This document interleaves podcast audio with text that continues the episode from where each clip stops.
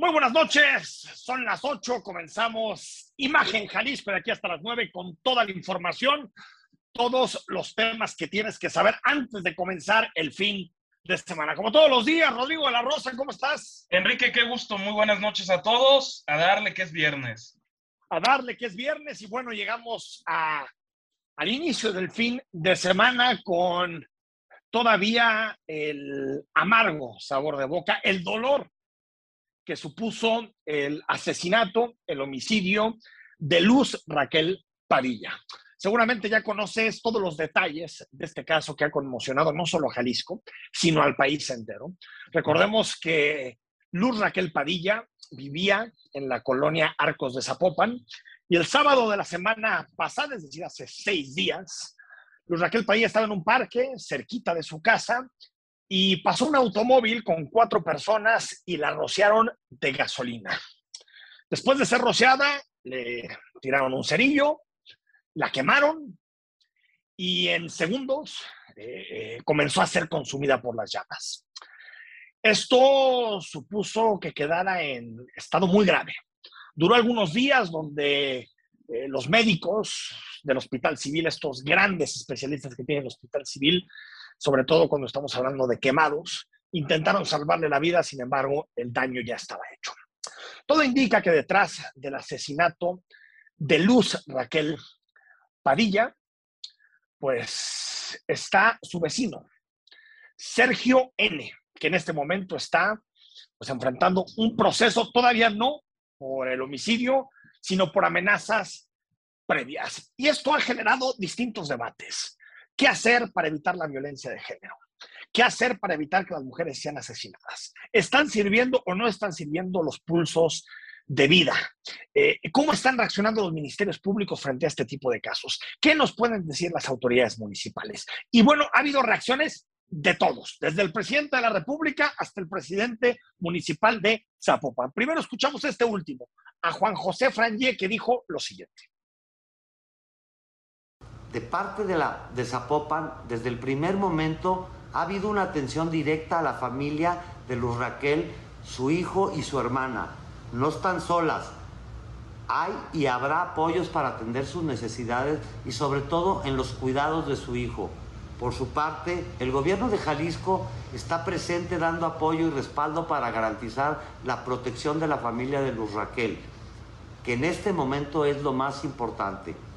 La Mesa Metropolitana de Seguridad está comprometida a esclarecer el lamentable hecho y yo como alcalde de Zapopan a informarles a todos ustedes los resultados de la investigación.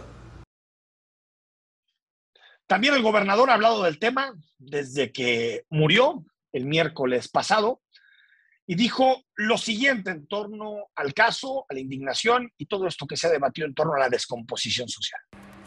Vamos a dar con los responsables y van a acabar las rejas por este brutal, eh, crimen.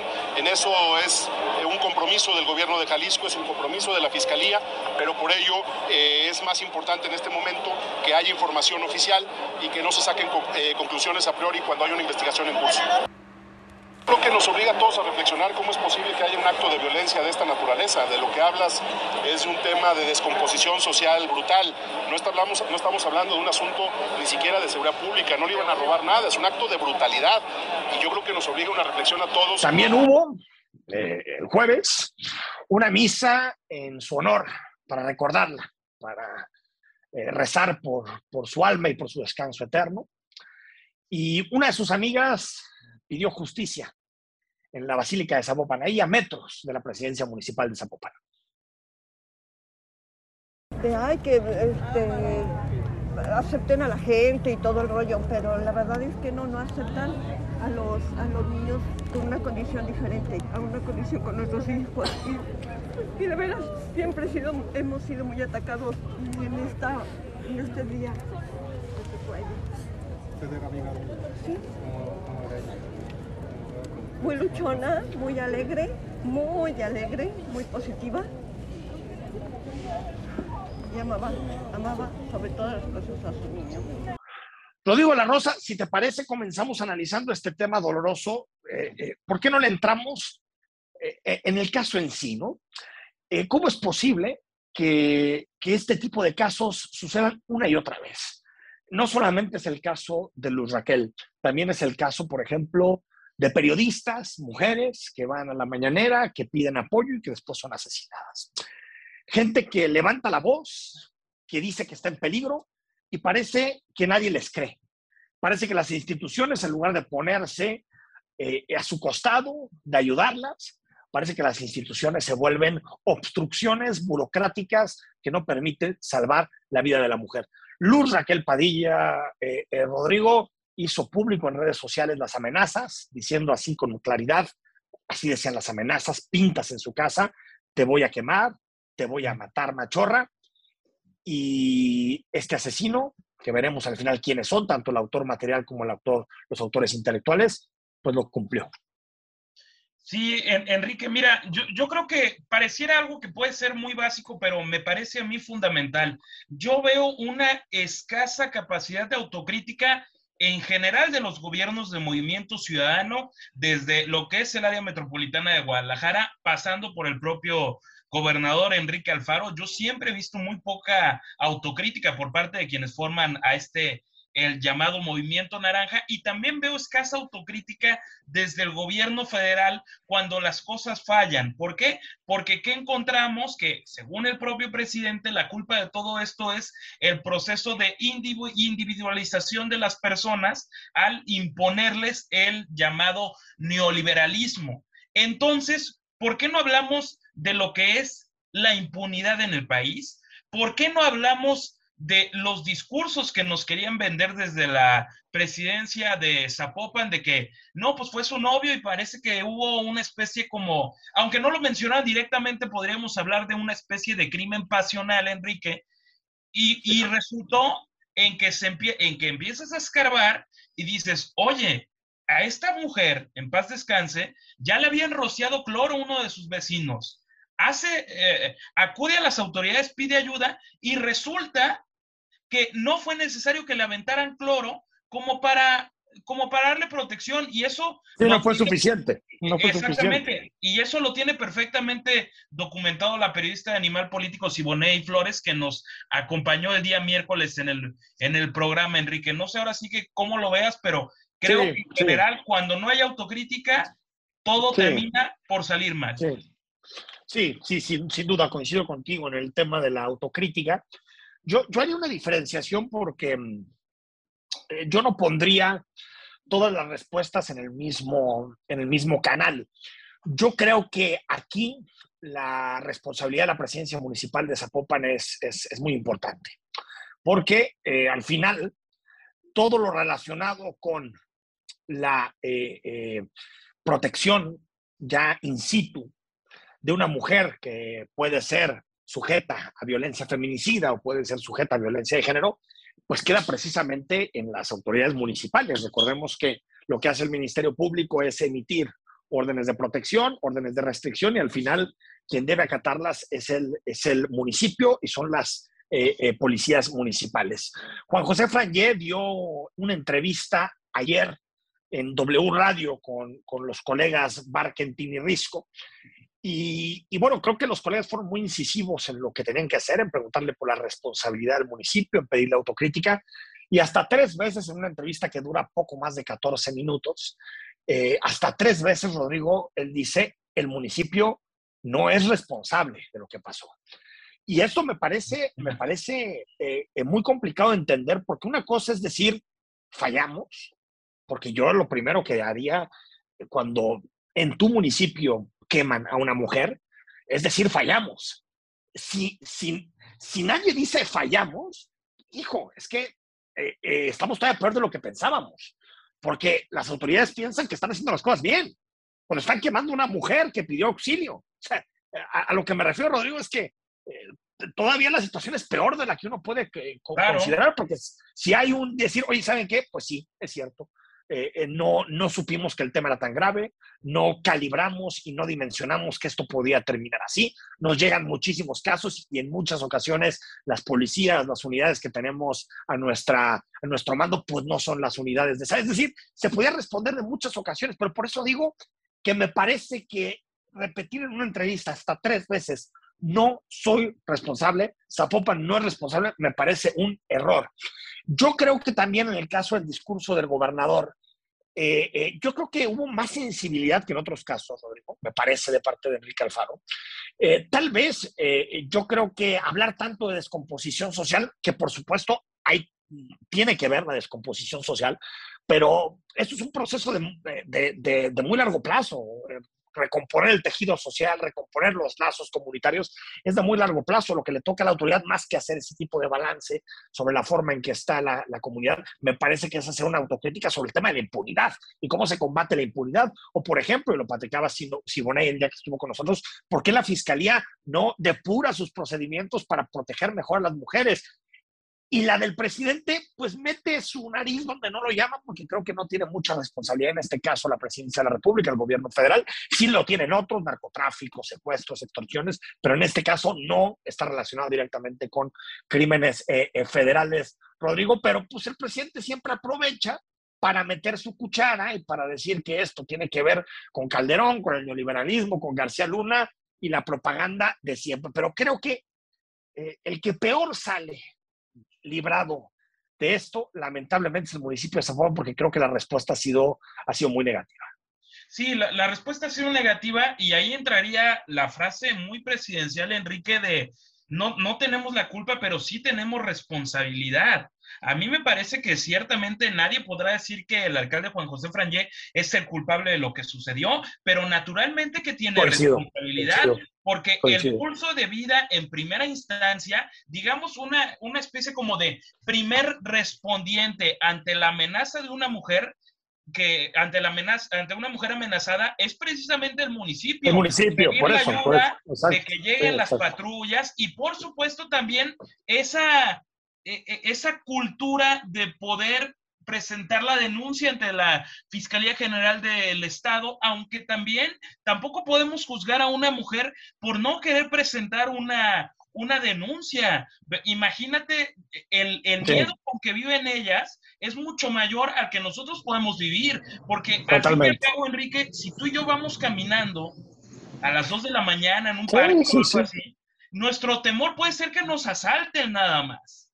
Sí, pero no que nos violen, ¿no? Una mujer, el asalto, lamentablemente, ya es lo de menos.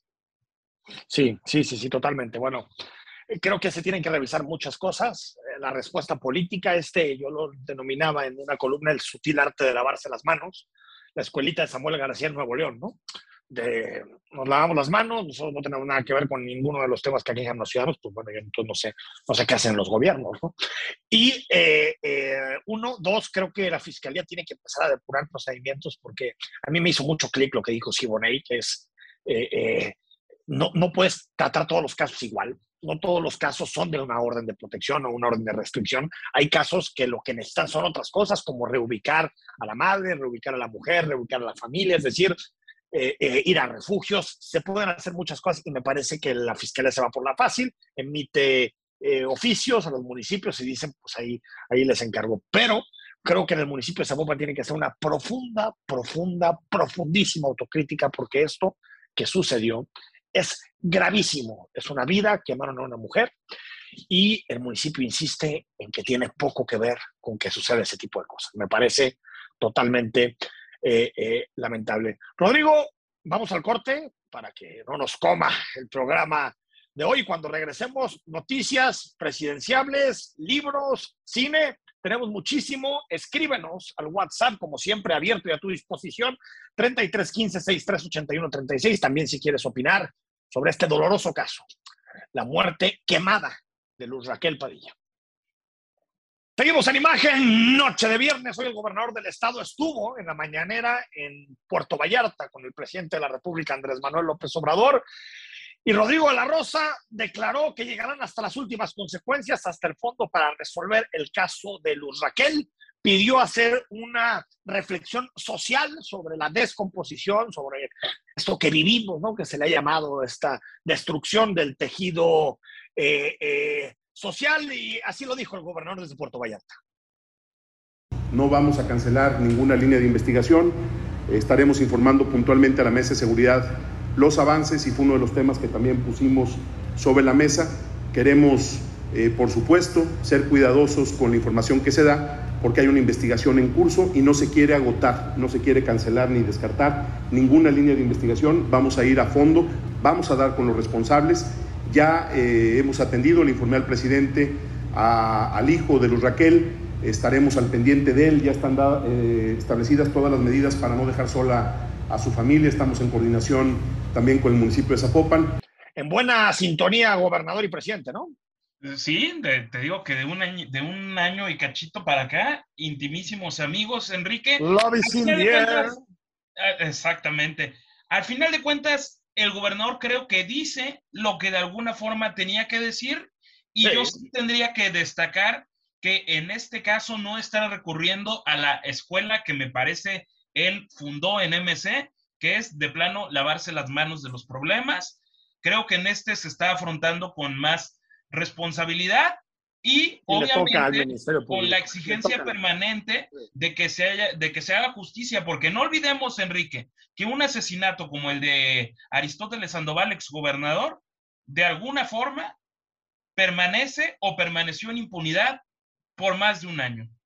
Totalmente, totalmente. Bueno, y en este caso, eh, la, la, investigación está en la cancha de la fiscalía. Ojalá que el fiscal Luis Joaquín Méndez esté informando permanentemente y nos digan exactamente qué ocurrió, quién fue, quiénes son los autores intelectuales, materiales y que todo el peso de la ley caiga sobre estos miserables. Bueno, también el presidente habló sobre un tema que, fíjate cómo también el presidente utiliza este tipo de temas para volver al pasado, ¿no? Para decir, ya ni les cuento cómo eran las relaciones del narco con los políticos en Jalisco y ya ni les cuento lo que sucedía atrás, bueno, como tratando de, de, pensar que se tiene que ver con un debate del pasado, cuando en realidad la gente ya votó, lo hizo presidente y lo que sucedió en el pasado tiene que ir a los tribunales, pero no lo tiene que estar recordando todos los días el presidente para tapar los pocos avances en materia de seguridad que en este momento vemos en el país. Pero también habló de las famosas consultas credenciales que están promoviendo los gobiernos de Estados Unidos y Canadá para ver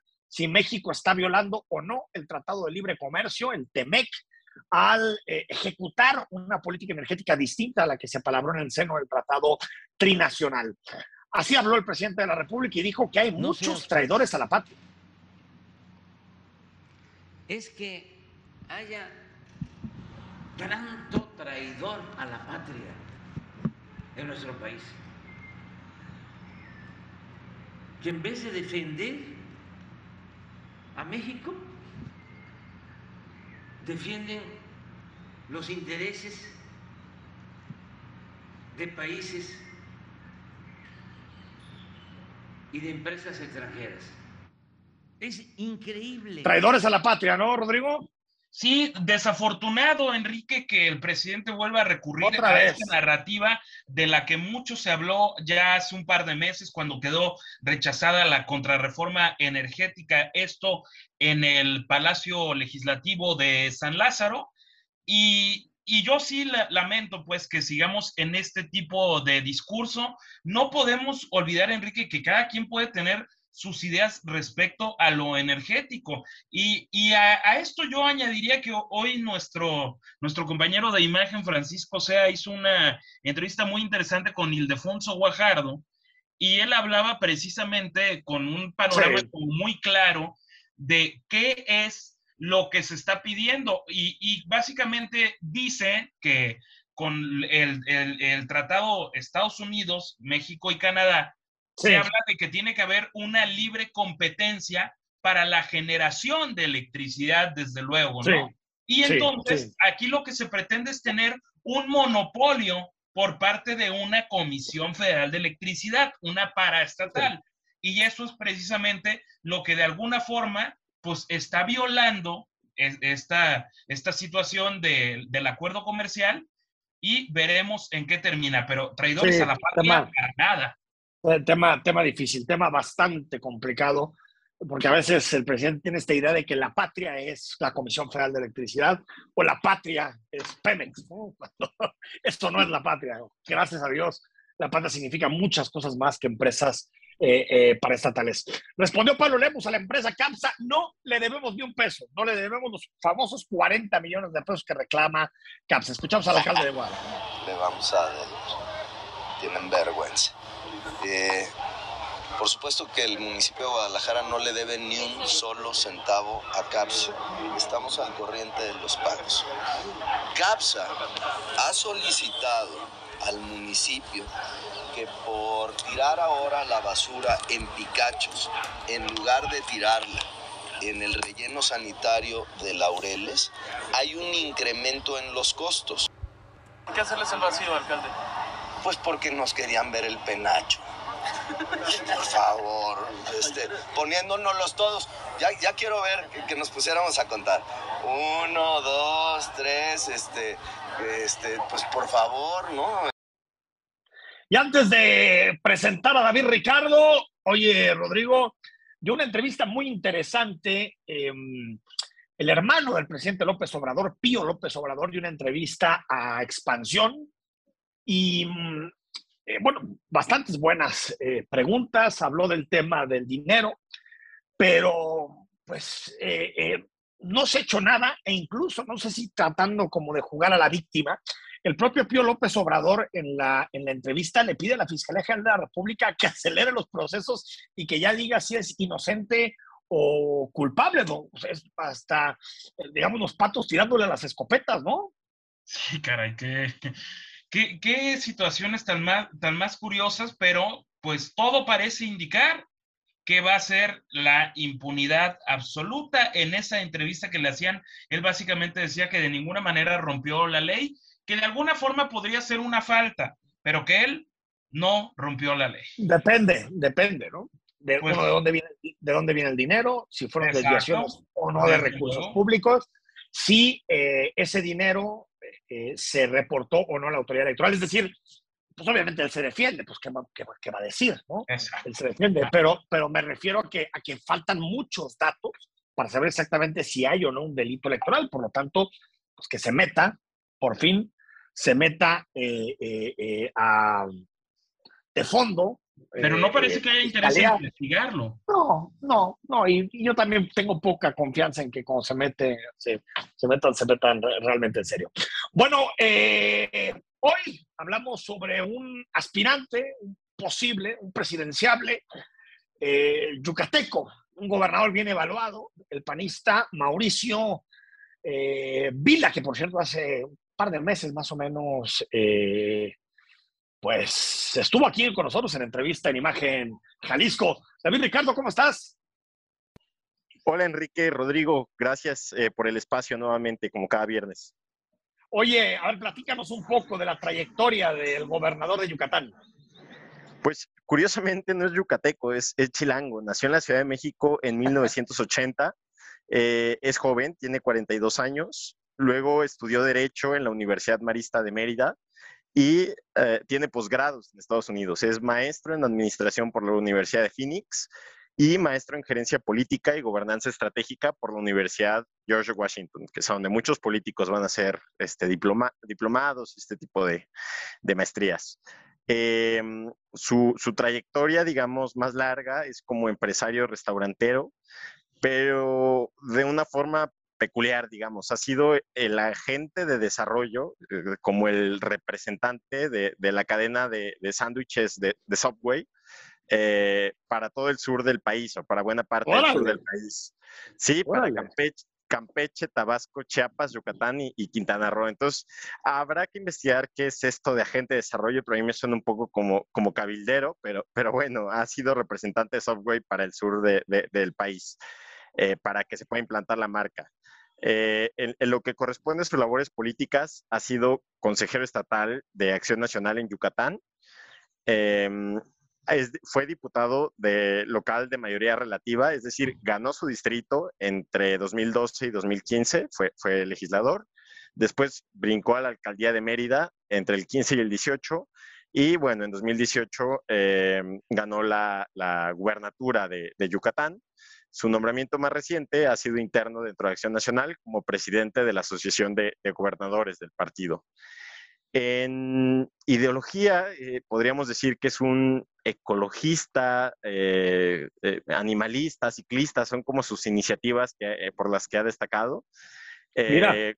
Cuando fue alcalde de Mérida. No muy, no muy panista, ¿no? No muy panista, digo, no, esas no son banderas del PAN históricamente, ¿no? Podríamos decir tal vez del nuevo PAN, porque tampoco es como un ecologismo de izquierda, es más bien como de innovación y de desarrollo y ah, todo esto. Ya, creó, Creó un, departamento de desarrollo sostenible y un departamento de protección animal como alcalde de Mérida.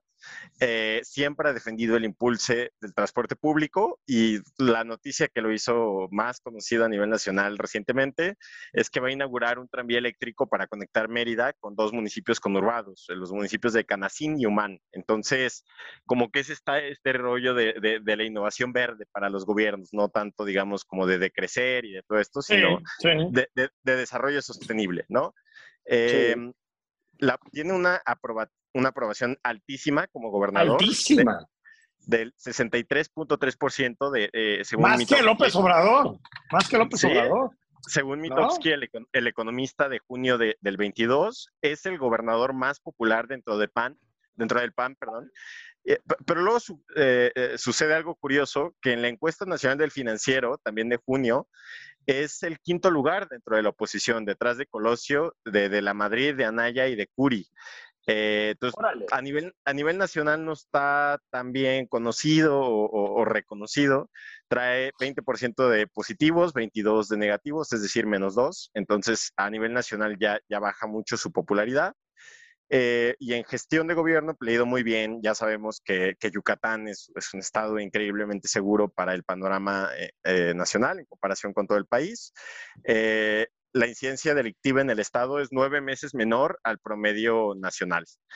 Em, y bueno, yo, yo, diría que la estrategia que él puede presentar para, para competir como candidato, es decir, he sido un buen gestor, he sido eficiente conozco lo que es gestionar un negocio, una cadena, eh, algo compleja, vengo de la iniciativa privada.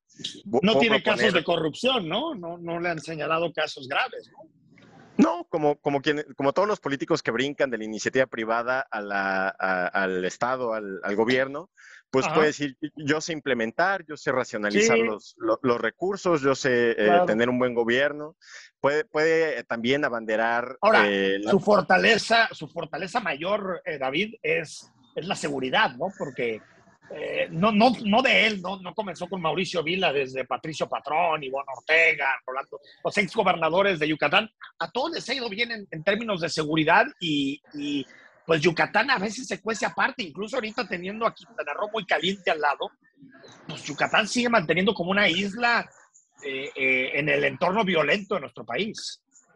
Claro, sí, y yo creo que puede ser una fórmula interesante de decir, yo puedo tener un gobierno ordenado con Estado de Derecho, que es algo que definitivamente no tiene López Obrador, y también seguro, garantizar la seguridad a las personas eh, con innovación, con tecnología, eh, con un gobierno y una propuesta joven, porque él es ciertamente joven, y también aprovechar un poco la, la marea ambientalista. Tal vez, tal vez su debilidad, perdón David, ahí es eh, eh, que, que, es de un estado un poco poblado, ¿no? Sí, y, y, que no es considerado en la, en la balanza de, como de los estados fuertes del país. No, no es Nuevo León, no es Jalisco, no es Guanajuato. No, entonces, México. Sí, entonces es, es, como un estado periférico, si lo podemos llamar así. Eh, es, raro como que haya esos, esos saltos. Habría que revisar en la historia si algún gobernador de, de Yucatán ya ha sido eh, presidente. No, no sé. Que no, ¿eh? no, no, sé cuándo, cuándo fue, cuándo se constituyó como estado Yucatán, de hecho, ¿no?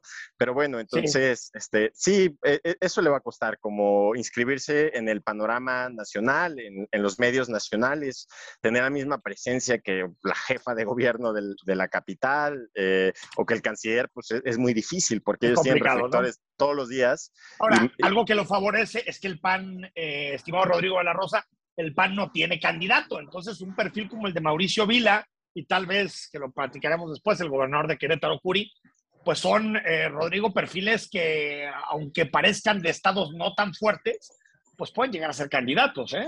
Claro, de ninguna manera se podrían subestimar Enrique David, porque también yo vería la parte de que, parte de que se hable poco de él en la opinión pública o aparezca muy poco es porque en sí es muy raro que el estado de Yucatán sea noticia nacional. Desafortunadamente, sí. Jalisco hoy es noticia inclusive mundial, por este trágico caso del que hemos estado dando cobertura. Y, y entonces eso también de alguna forma no, no, no ayuda a que un gobernador que aparentemente a juzgar por todas las mediciones hace las cosas bien, pues aparezca, porque cuando las cosas están bien, pues no necesariamente son noticias más que meramente regionales de los periódicos que circulan allá. Como dicen, este ¿no? Bellísimo Como dicen, como dicen, que hablen de mí aunque sea mal. Cierra. Rodrigo, cierra, cierra, David.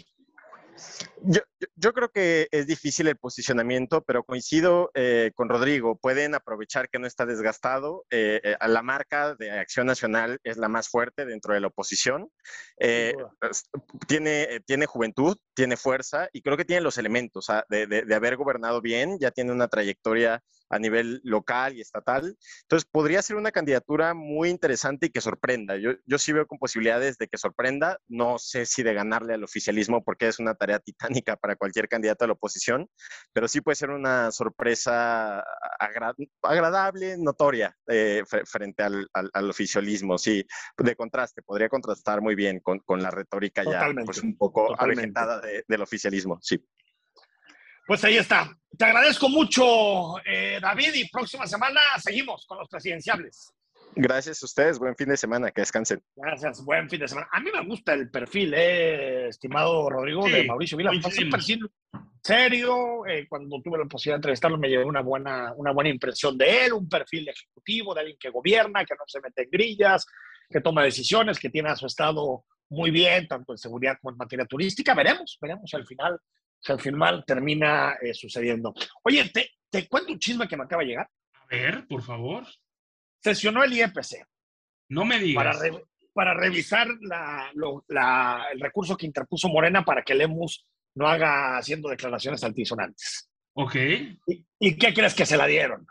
No me digas. ¿En serio? Le dieron, la, le dieron la suspensión, la medida cautelar, y entonces no sabemos si eso nos afecta a nosotros por haber sido el lugar donde se hizo la entrevista, pero que tiene que bajar todas las publicaciones relacionadas con el tema y que creen que es un caso de violencia política. Dios mío, con el Instituto Electoral y de Participación Ciudadana se meten en cosas que uno dice, ¿cómo puede ser? O sea, ahora, ahora un político no puede hacer una declaración y los medios no No. podemos cubrirla. O sea, ya, eh, eso es- parece hasta soviético, por favor. Sí, no, no, no. Es, es ridículo. Y aparte de eso, Ridículo, Enrique, hombre. absolutamente ridículo y tenemos que, que, que señalar que violencia política de género a mí me parece otra cosa. Eso de que Candelaria Ochoa, la regidora de Morena, dijera que es violencia política el hecho de lanzarse contra el regidor Carlos Lomelí cotidianamente, porque también en, en imagen dimos cobertura y dimos espacio alguna vez a una pregunta que yo le hice al propio alcalde Pablo Lemus que decía, más bien, que se expresaba maravillosamente de, de la región. Candelaria. Pero, Sí. pero cuando se expresó maravillosamente, pues no, no, no, no es noticia, ¿verdad? Cuando en realidad el pleito casado ha sido de una sola persona, bueno, de dos personas, Carlos Lomelí Bolaños y Pablo Lemus Navarro. Los otros Chico. tres regidores de Morena no han aparecido, Enrique.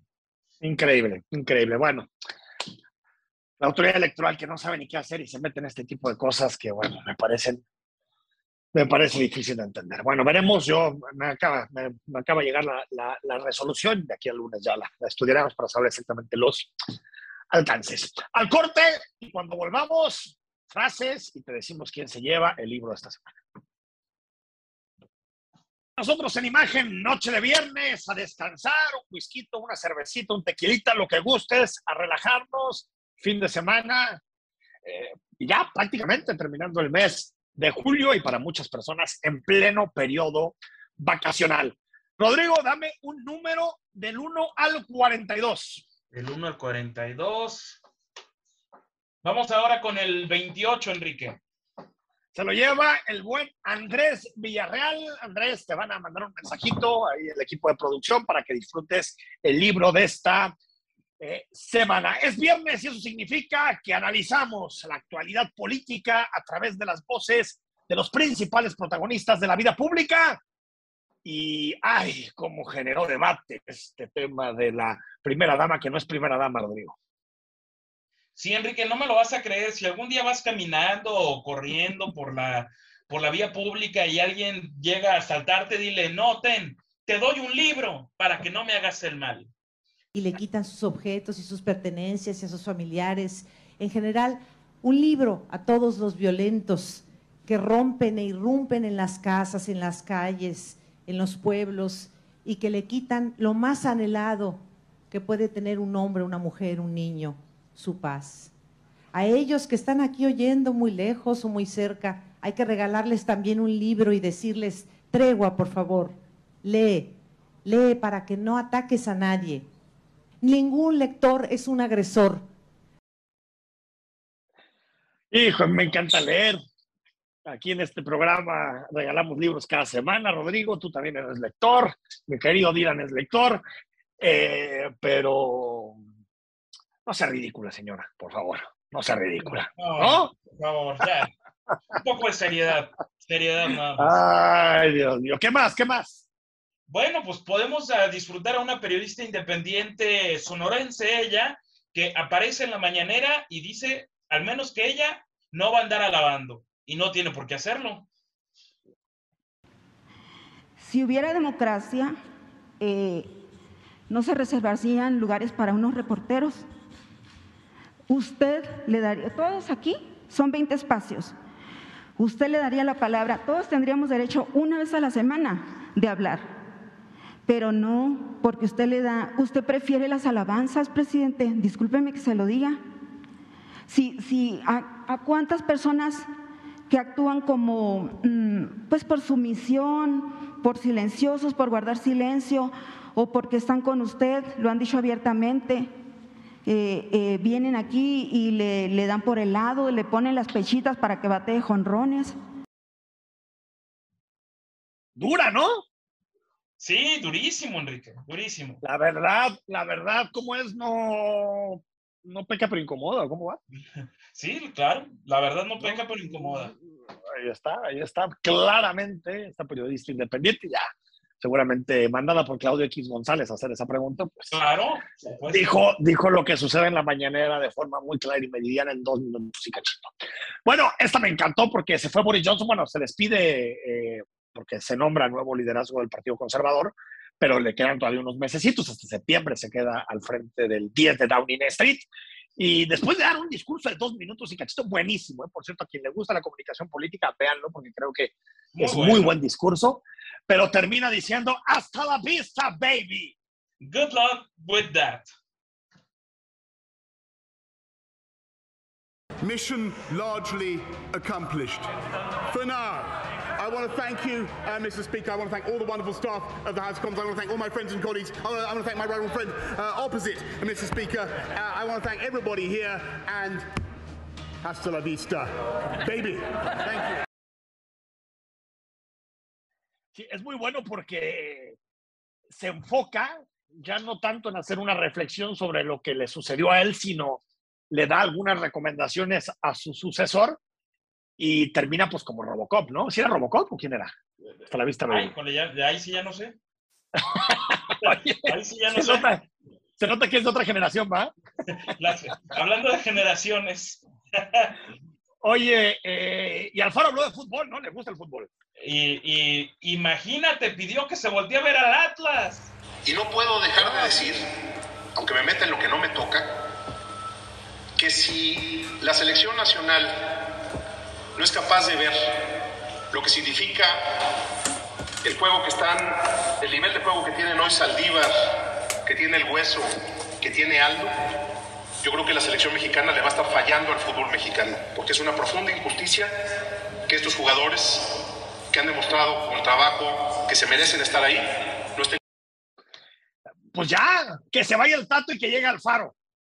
Adiós, Tata Martino. Exactamente, Enrique. Adiós, Tata Martino. ¿Quién iba a decirlo? Pero al que también podemos gozar después de pedir nuevas alineaciones en el tri, por cierto, coincido con el gobernador en ese punto, es Pablo Lemus Navarro, ha sido en este espacio porque pues le gusta soltar de repente alguna frase picaresca y ahora tuvo palabras para el Fofo Márquez, el influencer que cerró el Matute Remus y al que ubica pues como un hijo de papi. Miren, sí, ya estamos en contacto con su manager, aunque ustedes no lo crean, tiene un manager.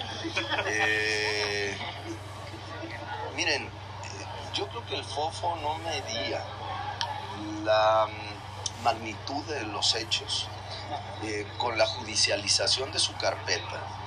Se puede meter en gravísimos problemas porque él puede pensar que pagando una multa, es decir, Dari, ¿me puedes dar algo de dinerito? Y, y ya con eso salgo, ¿no? No, no, no, no, no. Esto no se arregla con dinero. Cuando venga a Guadalajara puede ser detenido. O de lo contrario, se puede girar una orden de presentación. ¿Con quién te quedas, Rodrigo de la Rosa? No, me quedo con la señora Beatriz Gutiérrez Müller. La verdad es que, no, no, no, alto, no me asaltes, no hagas el mal.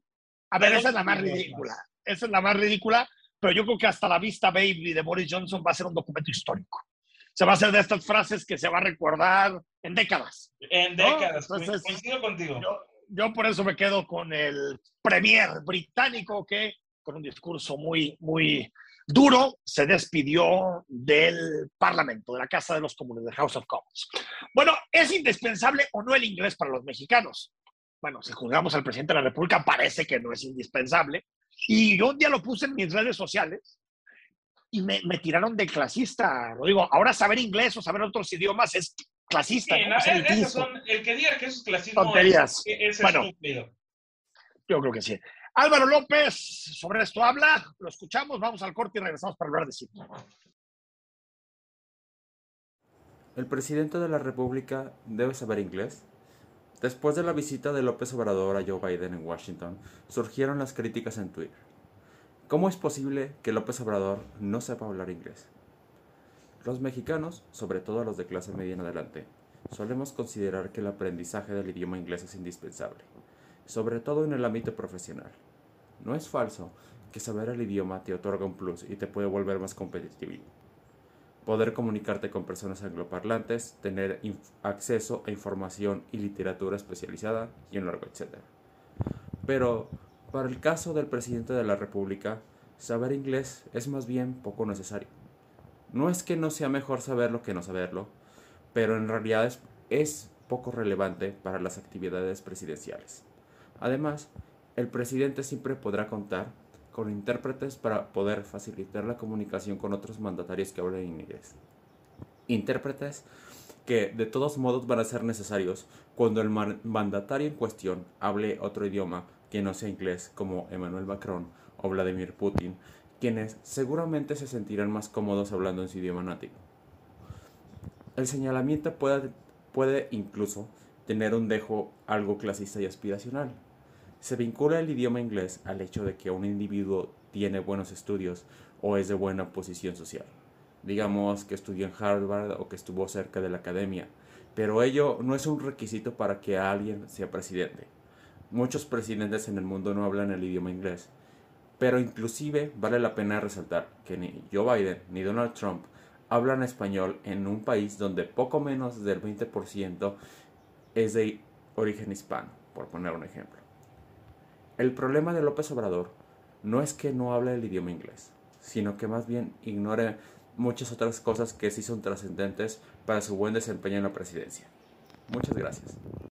Gracias por seguir con nosotros. Estamos en imagen, noche de viernes. Recuerda que cuando acabe el programa, en cuanto termine, te puedes meter a Spotify y lo escuchas enterito, las partes que te gustaron. También puedes escuchar las entrevistas, seccionado, como tú quieras. Y recuerda, ponle la campanita para que te avise en cuanto esté el programa, te avisa directamente en tu celular. Ponle seguir a Imagen Jalisco y también ranquea y califica el podcast para cada vez más eh, llegar a más gente y también hacerlo cada vez mejor y que te informes de una manera entretenida y dinámica. Mi tocayo Enrique Vázquez nos da recomendaciones de cine para este fin de semana. Tocayo, ¿cómo estás?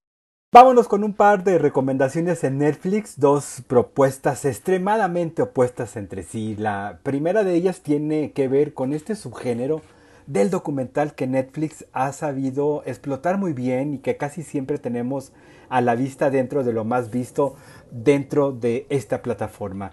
Se trata de lo que en Estados Unidos se llama True Crime, o sea, crimen verdadero, estas historias de la vida real narradas en un documental como producto de una investigación del director que a veces va más allá de las cabezas parlantes, de las talking heads o de los entrevistados que cuentan sus experiencias a la cámara, sino que también hacen recreaciones de los hechos, incluso en eh, técnicas de animación. Desde principios de julio ya se puede ver Girl in the Picture o La Niña de la Foto, un documental de Sky Borgman eh, que reúne eficientemente todos los elementos que les platicaba en torno a estos documentales de True Crime. Es la historia de una mujer que parece haber sido atropellada y abandonada en una carretera y que mm, también al parecer dejó a su hijo en manos de su pareja, quien dice ser su esposo. Tras el recorrido por lo descubierto en esta investigación que originalmente se plasmó en un libro, nos damos cuenta que lo terrible percibido tras el desafortunado accidente, entre comillas, es apenas la punta del iceberg de una cadena de perturbadores crímenes y abusos. El planteamiento en el documental apenas se acerca al morbo, es más bien una especie de toma de conciencia del maltrato de género que si eh, ahora se denuncia y señala, ha estado presente no solo en la sociedad del país vecino, sino en el mundo entero y no digamos de nuestro país, en nuestro estado, en nuestra propia ciudad. La chica de la foto, cinematográficamente hablando, es un solvente trabajo de puesta en imágenes y recreaciones que además la directora le imprime un tono muy acertado de thriller al ir desplegando la información de este caso que fue muy sonado en Estados Unidos en su momento. Repito, la película el documental se llama La chica de la foto, Girl in the Picture, su título en inglés, y está desde ya en Netflix. Y ahí mismo en Netflix para quienes deciden mejor alejarse de estos terribles crímenes dramáticos, les traigo como propuesta para ver en casa junto con los niños, toda la familia junto, eh, Monstruo del Mar, que originalmente se llama The Sea Beast, la bestia marina haciendo referencia a aquella primera película de 1926 que llevó al cine Las aventuras de Moby Dick, la famosa novela El cuento de Herman Melville. Y la mención a esta famosa ballena es porque seguramente encontrarán varias referencias a ella en este estupendo trabajo de animación de los estudios de Netflix en alianza perdón, con Sony que es sorprendentemente entretenido y que involucra las aventuras marinas de un barco legendario llamado El Inevitable en una época en donde en alta mar hay batallas contra monstruos y bestias marinas. El asunto es que todos los admiradores de estas aventuras eh, están eh, ligadas a, esta leyenda en torno a este barco y entre ellos está una niña huérfana que se empeña en viajar en El Inevitable junto con el capitán Crow y Jacob Holland, un joven marino que adoptó el propio capitán Crow cuando también quedó huérfano. Hay secuencias espectaculares sobre el mar y además de Moby Dick vendrá a la mente la saga de cómo entrenar a tu dragón, aquella película de 2010, por un par de hechos que no les adelanto y pueden descubrir, insisto, en familia. Por cierto, si tienen ganas de volver a ver cómo entrenar a tu dragón, está disponible también en Netflix. Por lo pronto, Monstruo del Mar es una película de espléndida animación, inteligente y de cierto espíritu antiguo, pero con un tema de trasfondo a favor de la ecología y por supuesto del empoderamiento femenino faltaba más. Son las propuestas en Netflix por ahora, La chica de la foto y Monstruo del Mar. Nos escuchamos el próximo viernes, pero mientras tanto pueden encontrarme para más recomendaciones en mi cuenta de Twitter, en donde estoy como arroba Enrique Vázquez-bajo. Gracias, Tocayo. Muy buen fin de semana. Pues hasta aquí llegamos. Recuerda también que te puedes registrar en cualquier momento. Apunta el WhatsApp de imagen 3315 6381 36 la próxima semana se va sin boleto de vuelta, otras crónicas, unas crónicas del otro lado de Anacín de Uribe, un libro muy bonito que tiene que ver con la migración. Amigo de la Rosa, llegamos al final de esta semana, pero el lunes estamos de regreso. Y de mi parte que vengan los tequilitas para ti, los whiskitos. Y Así mero. el lunes, por cierto, por cierto, Enrique, el alcalde Pablo Lemus dijo que va a tener noticias respecto a CAPSA. No sabemos de qué tipo, pero dijo que iba a haber noticias. noticias en torno a CAPSA. Pues veremos. Veremos. Muy buen fin de semana. Yo me despido, soy Enrique Tucen. Que descanses. Nos reencontramos el lunes a las 8 en imagen.